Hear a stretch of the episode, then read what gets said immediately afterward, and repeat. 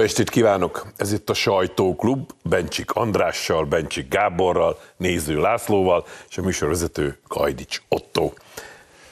Ami előtt beültünk ide a stúdióba, én kihirdettem a demarsomat, vagyis, hogy miről lehet beszélni, miről nem lehet, miről hogy kell beszélni, de sajnos ö, hosszas és hangos sípolást tudnánk csak adni, ha érzékeltetni akarnánk, hogy ti mit szóltatok ehhez. Ezért maradjunk abból, hogy bármiről lehet beszélni. Mindjárt rögtön az elején kezdjük is azzal, hogy mit szóltok ehhez a demarshoz, mert bevallom őszintén, én azt hittem, hogy nem jól hallok. Hát, román barátaink kicsit megijedtek. Egyébként ez az is mutatja, hogy rengeteg romániai újságíró, román újságíró érkezett Tusnádfürdőre, a rájuk jellemző hihetetlen nyitottsággal, tehát perfekt román nyelvtudással próbáltak tudósítani erről a karakteresen magyar rendezvényről, meglehetősen gyér sikerrel. Tartanak Orbán Viktortól, mert egyszer nem tudják feldolgozni, nem értik ezt a dolgot, hogy hogy lehet az, hogy egy ilyen rendkívül stabil politikai háttérrel rendelkező politikus immár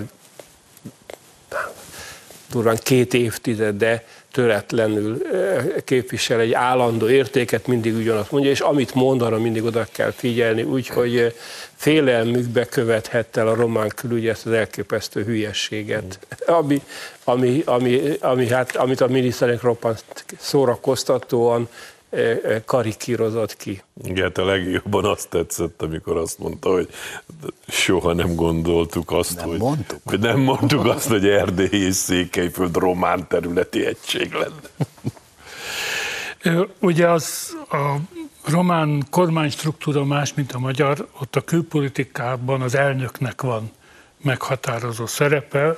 Orbán mondta is, hogy vélhetőleg az elnök környezetében született a gondolat, Szerintem hazabeszéltek. Szóval ők Romániában ez még egy kelendő árucikk, hogy mi a magyarokkal húzalkodunk, és a magyaroknak nem szólhatott, Orbán Viktornak nem szólhatott, mert hát ilyet nem csinál az ember. Európai Unióban mindenki oda megy, ahol akar, és azt mond, amit akar a törvények keretein belül. Gondolom haza beszéltek, próbáltak a, az elnök, aki száz létére románabb akar lenni a románoknál, próbált egy kicsit ezen, ezen, ezeket a húrokat pöngetni, mulatságba fulladt valóban a dolog. Hát, ahogy az egész román, na nem sértem meg inkább őket, csak elmondok egy példát. Minap elém került a TikTokon egy, egy kis videó, amiben a román büszkeség nagyjait sorolták fel, köztük Johnny Weissmullert. Romániában született írják. Hát így hamisítják meg a, a az ugye 1904-ben született, semmi köze nem volt akkor még Romániához annak a területnek, egyébként meg nem is román, hanem valami sváb családból született, mindegy. Szóval ez Románia, ott még mindig, a, ahogy mondtátok, a, a divat a magyar ellenesség, holott egyébként azt gondolná az ember, hogy egy, egy nemzeti alapon álló, kicsit nacionalista nemzettel még együtt is tudnánk működni.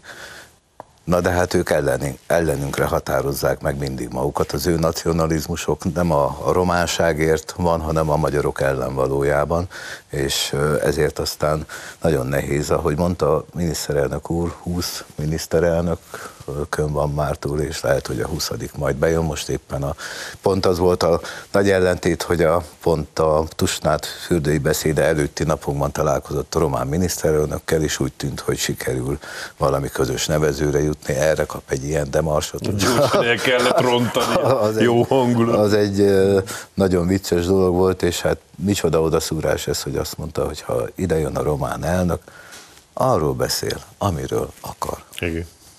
Egyébként engem sem az zavart igazán, amit Gábor fölvetett, mert a, a magyar kártya kijátszását ezt ismerjük, és, és már szinte hiányozni fog, ha nem teszik.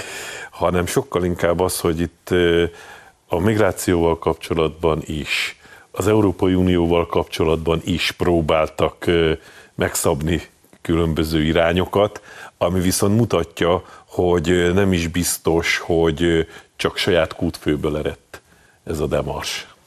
Gyanítom, hogy volt valami. Hát, hogy csak meg akarnak felelni másnak. Vagy meg akartak felelni, és maguktól e, csináltak hülyét magukból. Na mindegy is, térjünk inkább a lényegre, mert igazából nem ez érdekel bennünket, nem ez érdekli a nézőket sem, hanem az, ami ott igazán értékként és lényeges mondandóként elhangzott Orbán Viktor szájából, és mi itt kialakítottunk előzetesen a szerkesztővel egy, egy sorrendet, hogy hogyan megyünk végig a legfőbb gondolatain Orbán Viktornak, úgyhogy hallgassunk is bele az elsőbe, és aztán el, megmondj, vagy elmondjuk a véleményünket róla. Kína egy termelési erőmű lett, valójában már megelőzte az USA-t, vagy éppen ezekben a percekben előzi. Autógyártás, számítógép, félvezető, gyógyszer, infokommunikációs rendszerek, mindegyikben ők a legerősebbek ma a világon. Az történt, hogy a nyugati ipari forradalom és a globális információs forradalom mintegy 300 éves útját Kína 30 év alatt megtette. Ennek következtében 100 milliókat emelt ki a szegénységből, és ma az emberiség összjóléte és össztudása nagyobb, mint volt. De ha ez így van, akkor mi itt a veszély? A veszély, kedves barátaim, az, a helyzet azért veszélyes, mert az aranyéremnek már van gazdája.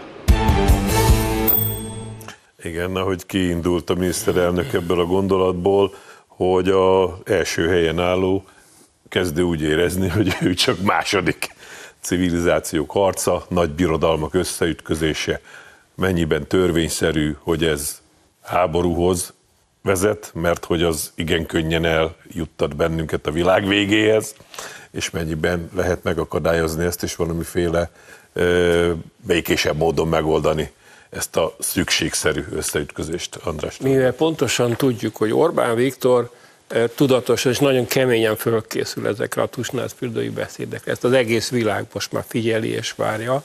Az is fontos, amit mond, meg az is, amit nem mond.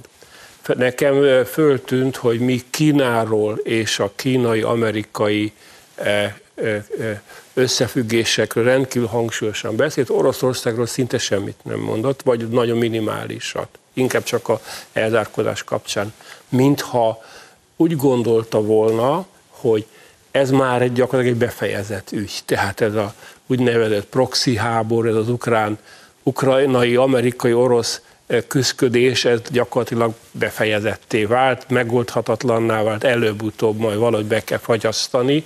Ellenben nem ez a fő konfliktus kérdés, ez míg az Európai Unió rá van tapadva erre, és küldjük a fegyvert Ukrajna felszabadítására, ekközben azt mondja Orbán Viktor, hogy gyerekek egy picit messzebb nézettek, közel másfél milliárd ember egy 5000 éves kultúra emelkedett fel, és 30 év alatt bejárta azt az utat, amit a nyugat, jó, kétségkívül járt úton kellett mennie, de amire a nyugatnak 300 évre volt szüksége.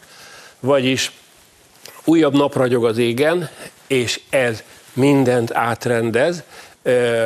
Nekem az is, nem akarok csapongani, csak annyit még hadd mondjak, hogy az is fontos volt, hogy azt mondta, hogy itt nagyfiúk játszanak, ebben mi nem tudunk beleszólni. Igen.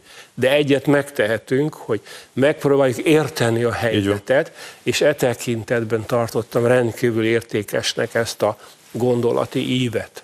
Igen. Gábor. Nagyon fontos ez a pont. Sokkal többet kellene Kínáról beszélnünk, mint amit beszélünk.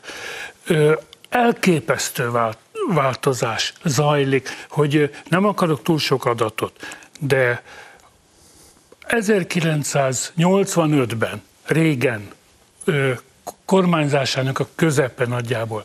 Az Egyesült Államok a világ GDP-jének az egyharmadát, sőt egész konkrétan 35%-át termelte meg, ugyanakkor Kína 3 százalékot. Azóta az Egyesült Államok részesedése a már nagyobb értékből 25 százalék, és minden becslés lejtőt mutat, Kínái 15 százalék, és minden becslés emelkedést mutat, és ha még ezt vásárlóerő paritáson mérjük, tehát valójában mennyit tud vásárolni a, a kínai ember a pénzéből, akkor már megelőzte. Olyan elképesztő erővel növekszik Kína, amit, amit igazán mi föl se tudunk fogni, és még tudnunk kell azt is, most nincs idő arról beszélni, hogy a kínaiaknak milyen tragikus élményeik voltak az európai kultúrával való találkozással a 19. században. Ez milyen mélyen bennük van, milyen mélyen akarják a sorstól visszanyerni azt a pozíciót, amit annak idején elveszítettek. Nagyon sokat kell Kínával foglalkoznunk, és én nagyon bízom benne, hogy valamilyen formában a Fudan, Fudan Egyetemet ide lehet szerezni Magyarországra, Budapestre, vagy Debrecenbe, vagy Pécsre, vagy tök mindegy, mert Kína lesz az első. Ez nem látom lehetőségét, hogy ez ne legyen. Még egy adatot, az, mert új, az a kép élt bennünk, hogy Kínában ott az a rengeteg szegény ember egy tál rizsért dolgoznak 12 órát egy nap. Ha nem vásárlóerő, abszolút értéken mérjük is, vásárlóerőben jobb lenne. Körülbelül a bulgárok és az argentinok szintjén élnek ma a kínaiak, az a másfél milliárd ember. Beköszöntött a jólét, a stabilitás. Ebből, ebből egy igazi nagyhatalom nő ki, és nagyon ostoba politika, amelyik ezzel szembefordul. Még egyet engedjetek meg, hogy én nem értem egyébként az amerikai politikát. Ha figyeli az ember a híreket, 40 kal nőtt egy, egy év alatt az orosz kőolai export Kínába. Sikerült Európát leválasztani, mi történik? Megerősödik Kína. Zárójelben a kínaiak exportálják a finomított kőolajtermékeket. Európában most meg tudjuk venni kétszer annyiért, mint eddig. De ez, ez a nagypolitika hülyesége, ami lényeges, Kína fölemelkedőben, elképesztő ütemben fölemelkedőben van, és ostoba az a politikus, amelyik ezzel nem számol. Laci? Hát először is arra reagálnék, hogy milyen érdekes és fontos dolog, hogy van egy magyar miniszterelnök, egy pici ország miniszterelnöke, mond egy beszédet egy pici erdélyi településen, és az egész világ figyeli, hogy miről beszél ez a magyar Mert el van szigetelés. Ez egy, ez egy érdekes jelenség a, a mai politikának. Szerintem magyar miniszterelnök ilyen még nem volt, akinek így figyeltek a beszédére. A másik meg, hogy rád reagálva, hogy milyen, ugye Orbán Viktor mondta a beszédében, hogy vannak a amikor a politikus dönt, akkor mindig figyelembe kell venni, hogy ez taktikai, stratégiai vagy történelmi távlatba helyezi ezeket a döntéseket. És olyan döntéseket hozott az Egyesült Államok és az Európai Unió most az ukrán orosz háború, orosz-ukrán háború kapcsán, ami nem várt következményekkel járt, például, hogy az oroszok nem, hogy ugyan leváltak Európai Unióról energia tekintetében, nem ide hozzák a energiahordozók nagy részét, de azt, azt előre látható volt, hogy valahova elviszik. Tehát ez, ez, ez egy olyan ö, ostobaság volt az Unió meg az Egyesült Államok részéről, amit, amit előre lehetett volna látni. Mindegy. De a, a konkrét ügy kapcsán nekem rögtön az jutott eszembe, amikor hallottam a miniszterelnök urat, hogy egy Hambas Béla mondat azt írja, hogy a sok fény visszája a sötétség, és ahol egyetlen napsüt, ott van világosság. Most mi úgy éltünk a 90-es évektől, ilyen fukuyamai álomba, hogy ó, vége a történelemnek, Amerika vezeti a világot, Pax Amerikána, hurrá, és aztán nagyon hamar felébredtünk ebből a, a, a, a, az álomból, és rájöttünk, hogy nem egy nap van, hanem több nap van, de ettől a több naptól nem világosabb lett a mi fejünkben, hanem sötétség, meg káosz van, és valójában a, a mai politikusok nem csak Magyarországon, hanem Nyugat-Európában talán nem is látják egész világosan ettől az egésztől, ne, a, a, hogy Tehát nem, nem tudják a történelmi távlatba helyezni a, a, az ő cselekedeteiket, hogy mit kellene tenni ebben a helyzetben.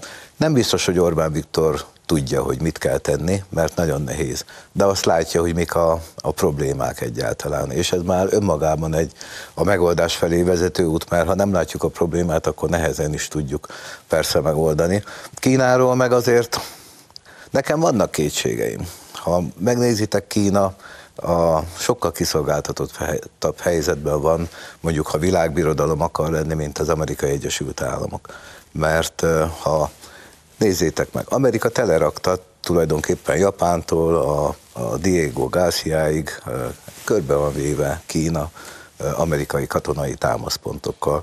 Kínának a, az lételeme, hogy tengeren tudjon kereskedni, hogy a hajók mehessenek szabadon, biztonságosan, stb. Amerika egy nap alatt meg tudná ezt a kereskedelmet bolygatni, akár katonailag, fegyveresen is, de Robert Szik azt elmondott egy jót, hogy Amerika azzal meg tudná dönteni az Amerika, a kínai gazdaságot, ha egyszerűen hazamenne ha nem biztosítaná a világkereskedelmi útvonalakat ezeken a tengereken, ha oda, odaadná a kalózoknak, ha stb. stb. Tehát, hogy nem tudnának a kínaiak kereskedni. Akkor a kínai gazdaság megáll. Szóval Kína kiszolgáltatottabb helyzetben van, mint volt mondjuk az Egyesült Államok. Ettől függetlenül az biztos, hogy ő a kihívója most a, a, az új hogy lesz-e belőle birodalom, hogy ő fogja a világot vezetni, vagy mi, mi lesz ennek a konfliktusnak a, a következménye, háború, nem tudom. Én is azt tartottam a beszéd leglényegesebb formai ö, erényének, hogy mind időben, mind térben hatalmas távlatokat nyitott. Ez a Lomnici Zoli utalt is rá, hogy ez a deduktív módszer, amikor a nagy egészből, a nagy összefüggésekből jutsz el odáig, hogy itt helyben, kicsiben Jó, mit kell, tanultuk. mit kell tenned, és gyakorlatilag ez a beszéd így épült föl. Én csak hagyd mondjak, nem vitatkozva vele, csak, csak hogy, hogy érzékeltessem, hogy, hogy egy árnyalattal másképp látom ezt a problémát, ugyanis visszautalva arra, amit Gábor mondott, amikor én a Lovas Pista barátommal volt szerencsém kint járni Kínában, és elnézést, ha nem jó a kiejtésem, Shenzhenben voltam egy múzeumban. És ott elmondta a kísérőnk, hogy az a múzeum is érzékelteti, de igazából a valóság volt a fontos, hogy ki volt adva, hogy a felhőkarcolók építőinek minden nap egy emelettel följebb kellett jutni és mutattak képeket, hogy ezt úgy érték el, hogy napi 12 órát dolgoztak, és utána még az építők beültek az iskolapadba. És volt egy fotó, ahol az iskolapadban az édesanyja előtt ott ült a gyermeke, és úgy tanultak. Szóval ez, hogy 30 év alatt megcsinálták azt, amit mások több száz év alatt, ez, ez azért mutatja azt az erőt, azt a potenciált, amiben bele se tudunk mi itt gondolni, hogy, hogy gyakorlatilag hatalmas városok vannak készen, még üresen, és várják az oda a szegényebb vidékekről, az egytál rizsás vidékekről az embereket, hogy ők is jólétben éljenek. És amikor István megkérdezte a kísérőt, hogy nem lesz ebből társadalmi feszültség, hogy ide-oda rakosgatják a népességet, akkor azt mondta a kínai, hogy de, lesz, majd megoldjuk. És én ezt gondolom a katonai potenciára is, hogy, hogy biztos, hogy óriási lemaradást kellett behoznia a kínai hadseregnek, mind technikai értelemben, mind fölkészültségben, kiképzettségben, de ki tudja, hol tartanak. Ki tudja, hogy milyen erők vannak már ott, és mikor tudják átvenni ezeknek az amerikai bázisoknak a helyét, hogy biztosítsák a kereskedelmi útvonalakat. És ugye Tajvannál nem véletlenül van az állandó kekeckedés, az állandó erőpróba, hát majd meglátjuk. Igen, csak sokan azt mondják, hogy Kínának mostanában a következő években kell valamit csinálni, ha ez akar van, valamit csinálni, van. mert demográfiailag pontosan ugyanolyan rossz helyzetben van, mint a nyugat-európai országok. Van, Fogy a népesség, ugye ott, ott az egy... Öregszik. Öt, öregszik, van, van. sok lesz a nyugdíjas, kevés a fiatal, tehát még most van ereje ahhoz, hogy a világvezető hatalmává váljon. Ha én is szeretnék vitatkozni, de egy biztos, hogy Kína, Gáborral egyetértek, hogy Kína, a kínai élet, a kínai felfogás nem csak azért, mert Orbán Viktor ráirányította, köszönjük meg egyébként hogy ráirányította a figyelmünket, rendkívül fontos. Tehát a saját sorsunkat dönti el. Egyrészt azt nem szabad szem előtt... Hagyd szóljak közben, hogy most elmegyünk egy rövid szünetre, és Jó. akkor veled folytatjuk, el fogod Jó, tudni köszönöm. mondani a gondolataidat. Nézőimet arra biztatom, hogy ne menjenek messzire, mert hamarosan folytatjuk.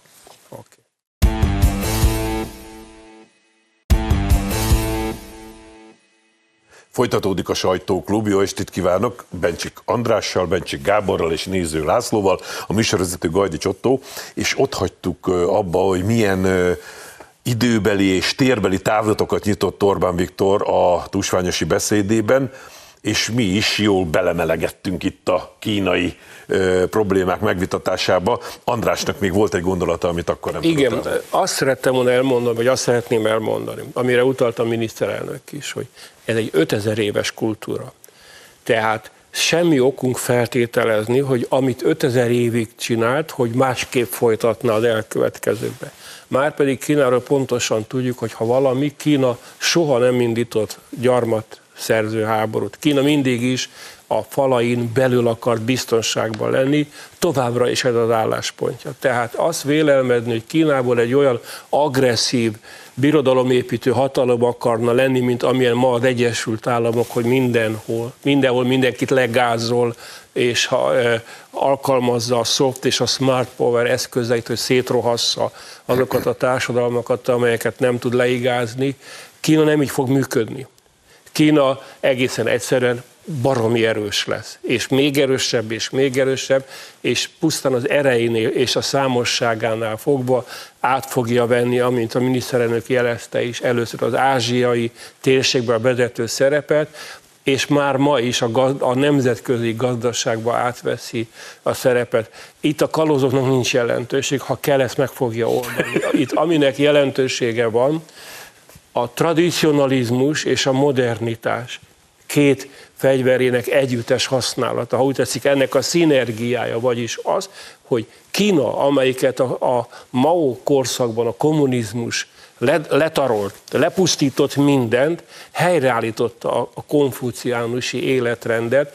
Nem tudom, mennyire tudjátok, hogy ma Kínában abszolút divat a fiatalok körébe, hogy a tradicionális viseleteket hordják hanfunak, hankori, hancsászárok korabeli öltözetnek nevezik, óriási üzletté vált, és büszkék arra, hogy, tehát úgy, hogy ezt hordják, úgy képzeljétek el, mintha mi nálunk a fiatal emberek egyszer csak divatba hoznák, hogy ők díszmagyarba és tradicionális nemzeti viseletekbe akarnak járni.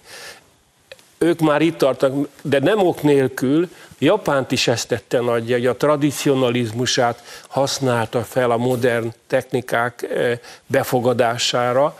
Tehát egy új minőség születik Kínában, amit mi nem értünk, és nagyon helyesen mondta a miniszterelnök úr, hogy eh, oda kell rá figyelni, te voltál Lovas Istvánnal Kínában, szerintem itt az ideje, hogy minél többen menjünk el Kínában, mert én tíz éve jártam Kínába, Pekingbe, és eltátottam a számat, akkor volt szerencsém pár napra Japánba is átugrani, és azt tudom mondani, hogy akkor azt mondtam magamnak, hogy Japán előttünk száz évvel van, Kína még csak ötvennel. Lehetséges, hogy Kína azóta már 80 évre járt tőlünk, tehát oda kell menni, mert az, amit tudtunk 10-15 20 évvel ezelőtt Kínáról. Teljesen hamis. Ez abban semmi nem igaz. Ez így van. Ez így van.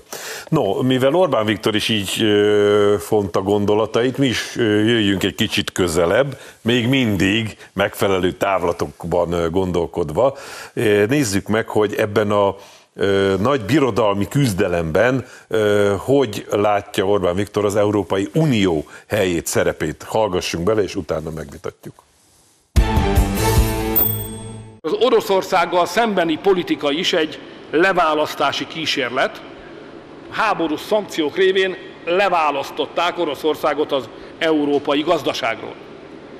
És persze Európát le lehet választani az orosz energiáról, de ez valójában hatástalan és illúzió, mert Oroszországot nem lehet elvágni a világ többi részétől. Az orosz nyersanyagot megveszi valaki más, mi pedig közben szenvedünk a háborús inflációtól, és elveszítjük a versenyképességünket. Mondok önöknek két számot. Az Európai Unió gáz és olajimportjáért fizetett összeg, kettő együtt, az orosz háború előtt 300 milliárd euró volt, tavaly évben pedig 653 milliárd.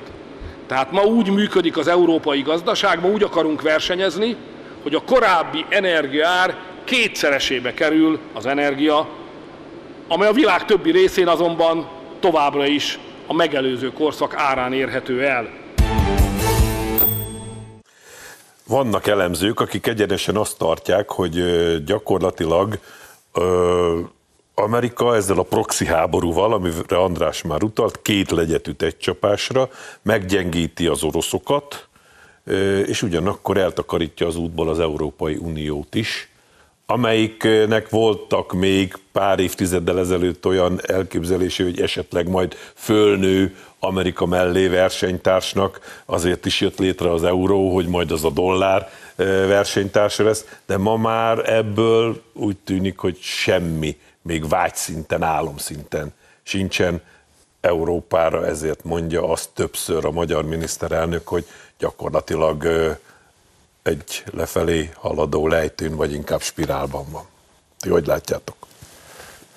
Van egy hátborzongató nézete ennek a dolognak, mert hogyha maradunk Orbán Viktor gondolatmeneténél, hogy vegyük észre, hogy Kína révén egy újabb nap került föl az égre, és két nagy között fog eldőlni, hogy el tudják egymást viselni, vagy mi lesz, és hogy egyeznek meg, erőszakkal, vagy, vagy észszel. Ezen közben van egy olyan, mondom, hátborzongató nézet a dolognak, hogy az amerikai Egyesült Államok, amelyik érzi a veszélyt, hogy egy olyan rivális jött fel, amelyik olyan, hát mind számosságban, mind leleménybe, azért már legyünk őszinték a 300, vagy mit tudom én, hány éves amerikai kult, Egyesült Államok kultúrájához képest az, az 5000 év, ez egy kicsit sokacska. Tehát mind, mind a tradíciójában, minden szempontból Kína győzelemre van ítélve Amerikával szemben a szellemi, morális, gazdasági dimenzióban. Ebben a helyzetben Amerikának van egy eszköze, amire, ami most, ha belegondolok, még logikusnak is látszik, hogy egész egyszerűen Európából szívni ki azt a tartalék energiát, amire neki szüksége van ahhoz, hogy Kínával versenyezni tudjon. Tehát azért kell Európát tönkretenni, azért kell Európát belekényszeríteni irracionális dolgokba, azért kell Európát gyarmatosítani, azért kell e, elfogadtatni velünk elfogadhatatlan dolgokat, hogy csak egyet mondja, gondoljatok bele, a Oroszországban, Németországban menő gázvezetéket felrobbantották. Gyakorlatilag máig ez úgy kezeli Európa, mintha mi sem történt volna. Tehát levágták az egyik lábát, és Európa azt mondja, hogy ne, beszélgessünk inkább az időjárásról. Tehát úgy viselkedik Európa, mint egy, mint egy, egy szerencsétlen zombi. És ennek egy magyarázata van, illetve van egy magyarázat, ami vagy igaz, vagy nem igaz, hogy Amerika innen akarja megszerezni azt a plusz energiát, amivel megállítja, vagy legalábbis lelassítja ezt a párviadalt Kína és Amerika Jövő. között. Gábor. Nem lehet, hogy így van. Amit én gondolok, hogy egyre Európa politikáját nézve egyre inkább a Tomázi di Lampedusa-nak a regénye, a Párduc jut eszembe, ugye arról van szó, Szalina Herceg, egy szicíliai arisztokrata, ő, tapasztalja, mint átalakul a világ, és, és kifolyik a, a kezei közül az a múlt, amelyet, amelyet ő megélt, és van egy döntő mondata a regénynek, a Szalina hercegnek, úgy szól, hogy ahhoz, hogy minden a régiben maradhasson, mindennek meg kell változnia. Úgy tűnik nekem, hogy Európa egy kicsit olyan, mint Szalina herceg palotája, gyönyörű tradíciók, gyönyörű épület, kultúra, mélység, történelem, éppen csak nem hajlandók arra, a Európa politikusai mindent megváltozt, hogy mindent megváltoztassanak, ezért minden megváltozik. Ahhoz, hogy megmaradhasson ez a gyönyörű palota, ez a kultúra, itt kitágítva gazdaságra, történelemre, világszemléletre és életmódra, hogy ez megmaradhassék, ahhoz mindennek meg kellene változnia, de nem hajlandók rá, és szemlátomást Európa leértékelődik. Én nekem az a gyanúm, ha, Európa, ha Amerikának ez a politikája ráfizet, mert Amerikának szüksége volna egy sikeres Európára, mindig tudnunk kell, az Egyesült Államok 350 millió ember, Kína másfél milliárd ember, ezzel előbb-utóbb a több el fogja dönteni. Az az 500 millió európaira szüksége volna az Egyesült Államoknak, sem ott nem látom az észszerű politikát a tengeren túlon, semmit nem. Az, az a nehézség az egészben, Orbánnak teljesen igaza van, ebben nekünk nem osztanak lapot ebben a játszmában. Az egyetlen lehetőségünk, hogy próbáljuk megérteni a folyamatokat, és próbálunk nem rossz helyzetbe kerülni Vilán. benne. Laci? Pont ez okoz nehézséget, nekem legalábbis, de szerintem sok embernek megérteni a folyamatokat, mert olyan irracionális dolgok történnek mondjuk az Egyesült Államok és az Unió viszonyrendszerében, amit Hát amit nagyon nehéz megérteni, mert ha igaza van Andrásnak, hogy mindez arról szól, hogy kiszipolyozzák az Európai Unióból, Európából a maradék energiát, erőt, és ezt Amerika használja fel Kína ellen, hát ez egy nagyon rövidlátó politika. Ez néhány év, és akkor az Európai Unió összeomlik, akkor már nem lesz honnan szipolyozni a, a, a vért a, a vámpírnak. Tehát ez egy, ennek semmi értelme. Ugyanakkor uh, nyilván annak van értelme rövid távon, leválasztani Oroszországról bennünket, kiszolgáltatott helyzetbe, hozni az Európai Uniót energetikailag, katonailag. Ugye most a háború kapcsán rájöttek az Európai Uniós országok, hogy hát elég rosszul állunk katonailag, az Amerikai Egyesült Államok védelme nélkül semmire sem mennénk, gondolják. Sokan, a legtöbb NATO tagállamnak még most ér el a 2%-ot a, a katonai költségvetés GDP arányosan, ugye ebben miniszterelnök úgy mondta, hogy mi kivételek vagyunk, szóval nagyon nehéz megérteni, hogy mi miért történik. Különösen nehéz megérteni az Európai Unió vezetőit, mert ez, amit csinálnak, hívhatnánk úgy, hogy hazárulása az Európai Unió egy haza lenne, mert kiszolgáltatják, eladják, eladósítják, tönkreteszik, rabszolgává teszik, és még ráadásul a lelkünket is el akarják adni, mint annak az amerikai gyarmatosító ideológiának, ami, amivel meg akarják az egész világot hódítani. Ez, ez konkrétan hazaárulás, amit csinálnak. Hogy miért teszik, pénzért, butaságból, ostobaságból, gyávaságból, én nem tudom. És jól látszik egyébként az Európai Unió minden egyes döntésén, hogy a kilóra megvett parlamenti képviselők, akik valamilyen furcsaoknál fogva nem a börtönben ülnek, hanem újra a parlament padsoraiban. De az egész bizottság, aminek a feje nem tud elszámolni milliárdos üzletekről szóló SMS-ekkel, folyamatosan olyan döntéseket hoz, amelyik nem az európai emberek érdekeit képviseli, hanem valaki másét. Tehát nem kell bírósági ítélet ahhoz, hogy minden európai polgár lássa, hogy ez, ami történik az Európai Unió élén, ez ellene van. És valóban marad a kérdés, miért?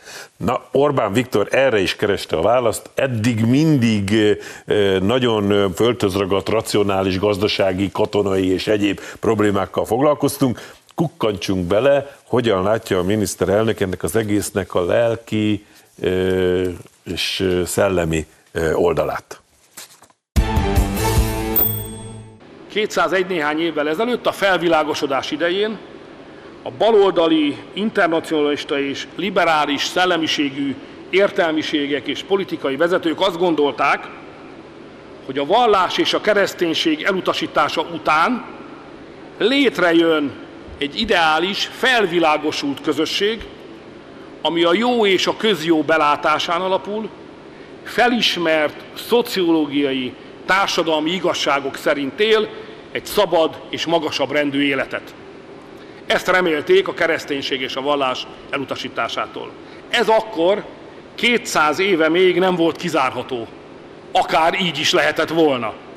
De közben eltelt 200 év, és ma már látható, hogy ez merő illúzió. Azzal, hogy elutasítottuk a kereszténységet, valójában hedonista pogányokká váltunk. Ez a realitás. Na, ezek a hedonista pogányok vajon föl tudják emelni Európát, amire ugye volt olyan mondás is, hogy vagy keresztény lesz, vagy nem lesz. Csatlakozva Gábor hasonlatához a párducból. Szalina Herceg palotájában a jelentős számú termet már elfoglaltak a szaracénok, és pontosan tudjuk, mert ismerjük a demográfiai paramétereket, hogy belátható időnből a palota felét el, elviszik. Tehát Európa egy Európa nyugati része egy garantált és biztonságos öngyilkosságot választott, aminek a lényege az, hogy erről szintén tett utalást a miniszterelnök, hogy egész egyszerűen a népesség reprodukciója megbukott, sokkal kevesebben születnek, mint ahány szükséges az, hogy egyáltalán fennmaradjunk. Ez önmagában is baj lenne, de ráadásul partalanul megnyitották az utat a harmadik világból való bevándorlók előtt, minek következtében a, az űrt betölti egy olyan elegy, amelyik már nem európai, amelyik teljesen át fogja alakítani ezt a világot. Ahhoz, hogy ezt a, ezt a szörnyűséges kísérletet gyakorlattá tegyék, szükség volt arra, hogy a, az, az isteni rendező elvet, ami a természet rendező elve, kiiktassák, és a helyére a hedonizmus tegyék, tehát a gender, a homoszexualitás, a, a, az, az mindenfajta kisebbségek előnyben helyezése, az élet élvezetének el, előnyben helyezése, az egyén piedesztára emelése a családdal szemben is egy olyan szisztéma indult el, amelyik gyakorlatilag Európát el fogja sorvasztani. Ez, ebből az is következik, hogy, a, hogy hedonista pogányok lettünk, és fájdalmas, de az az igazság, hogy jól fogalmazott a miniszterelnök, ez miránk is érvényes, mert kisebb-nagyobb mértékben bizony mi magunk is, hiszen részesei vagyunk ennek a szörnyűségnek, tiltakozunk ellene, de befolyásolja az életünket. Valamilyen szinten, megengedőek, vagy. Hát jó, jó, azért ezt meg kell engedni, és így fokról fokra lopódzik be az életünkbe ez a, ez a, a hedonizmus. Ez, ez nagyon fontos, amit kiemeltél, mert a miniszterelnök az alkotmányról is beszélt, húsvéti alkotmányról, Igen. amiben az én, az egyén és a mi, a közösség ellentéten úgy valósult meg, és úgy rendeződött, hogy a mi alkotmányunk a miről szól, a közösségről. Na, még ennyit akartam mondani, hogy köszönöm, hogy ezt mondtad ott, mert pontosan így van. Tehát egyet tehetünk, akárhányan vagyunk, hogy világosan megfogalmazzuk, hogy kik vagyunk és mit akarunk. Tehát, hogyha kimondjuk, hogy a mi, mi rendező elvünk Istentől eredően a, a ősi természetes rend, amelynek a megbonthatatlan egysége a család, mert másképp a dolog nem tud működni, akkor onnantól fogva van egy, egy viszonyítási alapunk, egy támasztékunk, amiből fel tudunk építeni egy új stratégiát. Gábor. Én is azt gondolom, hogy megint egy kulcsmomentum. Valaki írta, hogy Orbán Viktor tulajdonképpen ugyanazt mondja évtizedek óta, elmegy tusványosra, és akkor ott mondja ezeket a paneleket. Szó nincs róla. Kulcsmomentumokat ragad meg, hát ne, ne tagadjuk el tőle ezt a tényt. Itt, itt a én és a mi ellentétpárt hozta föl egy fundamentális ellentétpárt, amit ki lehet egészíteni a most és az időben hely elhelyezettség ellentétpárjával. Valójában a felvilágosodáskor, ami kirobbant a francia forradalomban, ez az ellentétpár jelent meg. Az a mi helyébe belépett az én, és az időben elhelyezett helyezettség helyébe belépett a most. Ugye a vallásos emberek időmélységben élik az életüket. Egy, egy muszlim minimum 1300 évben gondolkodik, egy kereszténynek 2000 év a jelen. Jézus a jelen, és a egyház atyák és az apostolok a napi életében szerepelnek, egy zsidó mindjárt 6000 évben gondolkodik, és a jövőben is. Nem tudhatod a napot és az órát. Nyitott a jövőd. Ezzel szemben a nyugati kultúra az énre és a mostra tette a hangsúlyt, most kell élni, most vagy fiatal, most fogyasszál, most valósítsd meg önmagadat. Ha ö, lexikon kötetnek képzeled magad, akkor legyél lexikon kötet. És valóban ezzel szemben tulajdonképpen ilyen ö, Isten nélküli vallások ö, alakultak ki, még a világvége szekták is most ez a leszte generáció, ez a környezetvédő elmebetegek tulajdonképpen kopírozzák a világvége szektákat, éppen csak Isten nélkül teszik. És erre tud válasz lenni a család, mint a mi fogalomnak a fundamentuma, alapköve, amin az egész emberi civilizáció nyugszik, és a különböző közösségek egyik meghatározó eleme a nemzet, ami nélkül nem lehet működni. Ide teszünk egy pontot, elmegyünk egy rövid szünetre, nézőimnek megint csak azt mondom, hogy ne túl messzire, mert hamarosan folytatjuk, és még el tudod mondani, mi benned